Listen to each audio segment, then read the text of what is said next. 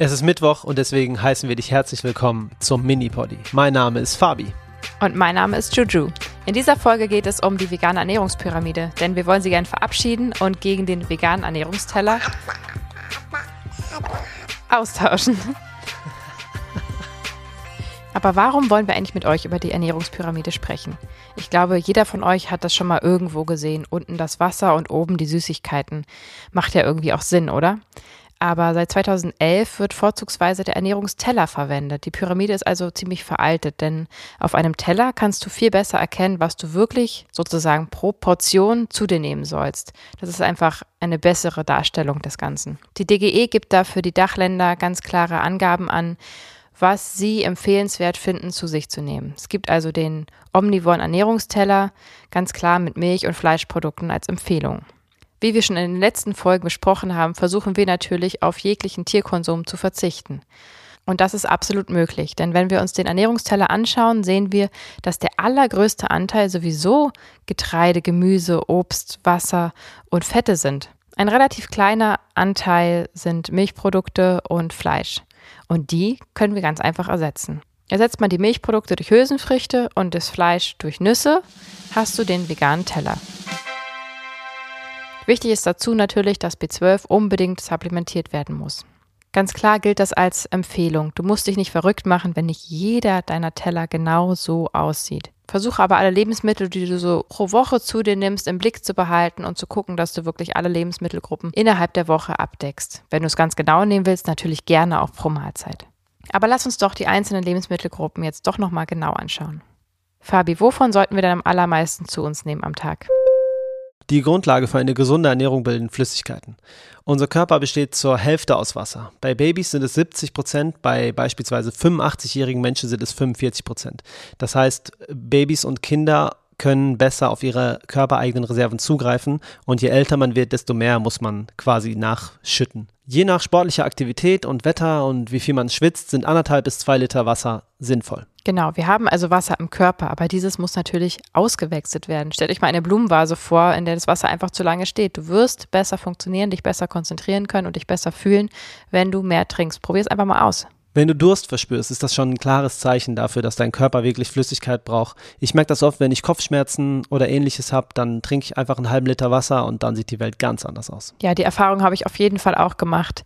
Ich habe früher mal äh, einen Sportler gefragt, wie ich denn ähm, das immer aushalten soll, beim Joggen nicht zu trinken.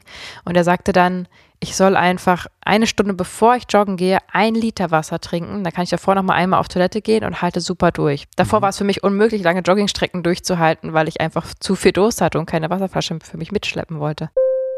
Der nächstgrößte Punkt auf dem Ernährungsteller stellt Vollkorngetreide dar. Wichtig die Betonung auf Vollkorn. Vollkorngetreide bietet unserem Körper unter anderem wichtige Mineralstoffe, Ballaststoffe und langkettige Kohlenhydrate, die also langsamer vom Körper abgebaut werden und so den Blutzuckerspiegel auf einem guten Level halten und uns langfristig Energie geben, ohne dass man gleich nach ein paar Stunden wieder Hunger hat.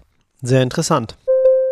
Einen fast genauso großen Anteil bildet Gemüse. Hier ist zu sagen, dass es wenig Kalorien und viele Vitamine und Mineralstoffe beinhaltet. Daher kann man bei Gemüse richtig ordentlich zulangen. Ganz genau. Und hier gilt Eat the Rainbow. Je bunter, und je dunkler das Gemüse, desto besser. Du sollst natürlich versuchen, täglich einige Portionen Gemüse zu dir zu nehmen.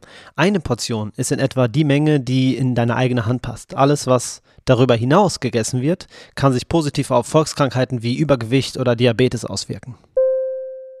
Und natürlich kannst und sollst du auch raue Mengen an Obst essen. Wenn du deinen Obstbedarf aber über Fruchtsäfte abdecken willst, dann kann es schnell schwierig werden, denn in einem so einem Glas Orangensaft sind so viele gepresste Orangen drin, die du selber nie essen würdest. Also da ist dann der Zuckeranteil doch ganz schön hoch. Also natürlich kannst du auch mal einen Obstsaft trinken, aber versuch möglichst frisches ganzes Obst zu essen oder in Smoothies zu mixen. Und wir können uns den Fruchtzucker natürlich auch zum Vorteil machen, denn damit kann man wunderbar auf natürliche Weise sowohl süße als auch herzhafte Speisen süßen. Ein Beispiel hierfür getrocknete Datteln. Ja, das stimmt. Morgens in mein Müsli quetsche ich mir einfach eine Banane und das ganze Frühstück ist süß. Auch das ist wieder eine Gewöhnungssache. Je mehr man den Industriezucker weglässt, desto mehr schmeckt man auch wieder die Süße aus den Früchten und weiß sie zu schätzen. Ja, das stimmt. Und das gleiche gilt auch für Salz. Da wird der Körper auch sensibler, wenn man darauf achtet. Aber jetzt wird es wirklich spannend, denn als nächstes käme im DGE Ernährungskreis die Milchprodukte. Die wollen wir natürlich unbedingt vermeiden. Unbedingt. Und das geht am besten, wenn du sie durch Hülsenfrüchte ersetzt. Da Hülsenfrüchte für viele ein unbekanntes oder unattraktives Thema sind, werden wir dazu bald eine Podcast-Folge aufnehmen. Ja, da freue ich mich auch schon voll drauf. Aber trotzdem kurz zu diesem Thema. Denn wenn du nicht schon dabei bist, irgendwelche Bohnen aufzuweichen, kannst du natürlich zum Beispiel Sojamilch trinken oder Tofu, also verarbeitete Hülsenfrüchte, die es dir vielleicht für den Anfang leichter machen. Aber auch Tempeh oder Hummus sind verarbeitete Lebensmittel, die unheimlich gesund sind und die du unbedingt gegen deine Milchprodukte ersetzen solltest, wenn du dich umstellst. Außerdem ist der Eiweißgehalt bei allen Hülsenfrüchten extrem hoch und alle essentiellen Aminosäuren sind dadurch abgedeckt. Worüber wir uns ganz besonders freuen, ist, dass die DGE täglich immer noch Fleischkonsum empfiehlt. Das ist wirklich verrückt, ja. Bravo! Mhm. Wir finden es so traurig, dass diese Empfehlung immer noch rausgegeben wird, obwohl seit Jahren wissenschaftlich erwiesen ist, dass der Konsum von Fleisch einfach gesundheitlich nicht nötig ist und sogar häufig eher abträglich wirken kann. Mhm. Alles, was in unseren süßen Tieren drin ist, ist da drin, weil sie so fleißig Pflanzen essen. Also lass uns doch die Tiere in Ruhe lassen und selber einfach fleißig Pflanzen essen. Und im veganen Ernährungsteller wird das Fleisch einfach durch den Konsum von Nüssen und Samen ersetzt. Denn der Hauptgrund, warum die Leute Fleisch essen, ist das Eisen, was in den Nüssen und in den Samen ohne Ende drin steckt. Super. Maximal 10% des Tagesbedarfs sollte durch Öle und Fette zu sich genommen werden, womit wir auch beim letzten Punkt wären. Genau, und diese maximal 10%, die man recht schnell überschreitet, wenn man nicht ganz so drauf achtet, kannst du am besten natürlich durch gesunde Öle abdecken, zum Beispiel ein natives Olivenöl. Fett steckt aber auch in Avocados und in Nüssen drin. Man kann also auch diese Fette auf eine ziemlich gesunde Weise durch eine kleine Umstellung zu sich nehmen. Und mit einer zusätzlichen B12-Supplementierung schließen wir das Thema veganer Ernährungsteller ab. Und wenn ihr jetzt immer noch ein paar Fragezeichen im Kopf habt, dann keine Sorge, denn in den nächsten Podcast-Folgen werden wir immer mal wieder auf einzelne Nährstoffgruppen eingehen und die letzten Fragen für euch klären. Genau. Das war's mal wieder von uns für heute. Wir hoffen, du konntest einen Mehrwert aus der Folge ziehen und freuen uns, wenn du wieder einschaltest. Und schau doch mal auf unserer Instagram-Seite vorbei. Vegan gesund mit Grund. Da gibt's richtig leckere vegane Rezepte. Hat dir die Folge gefallen? Dann schreib uns gerne eine Bewertung bei iTunes, denn das hilft uns wirklich weiter.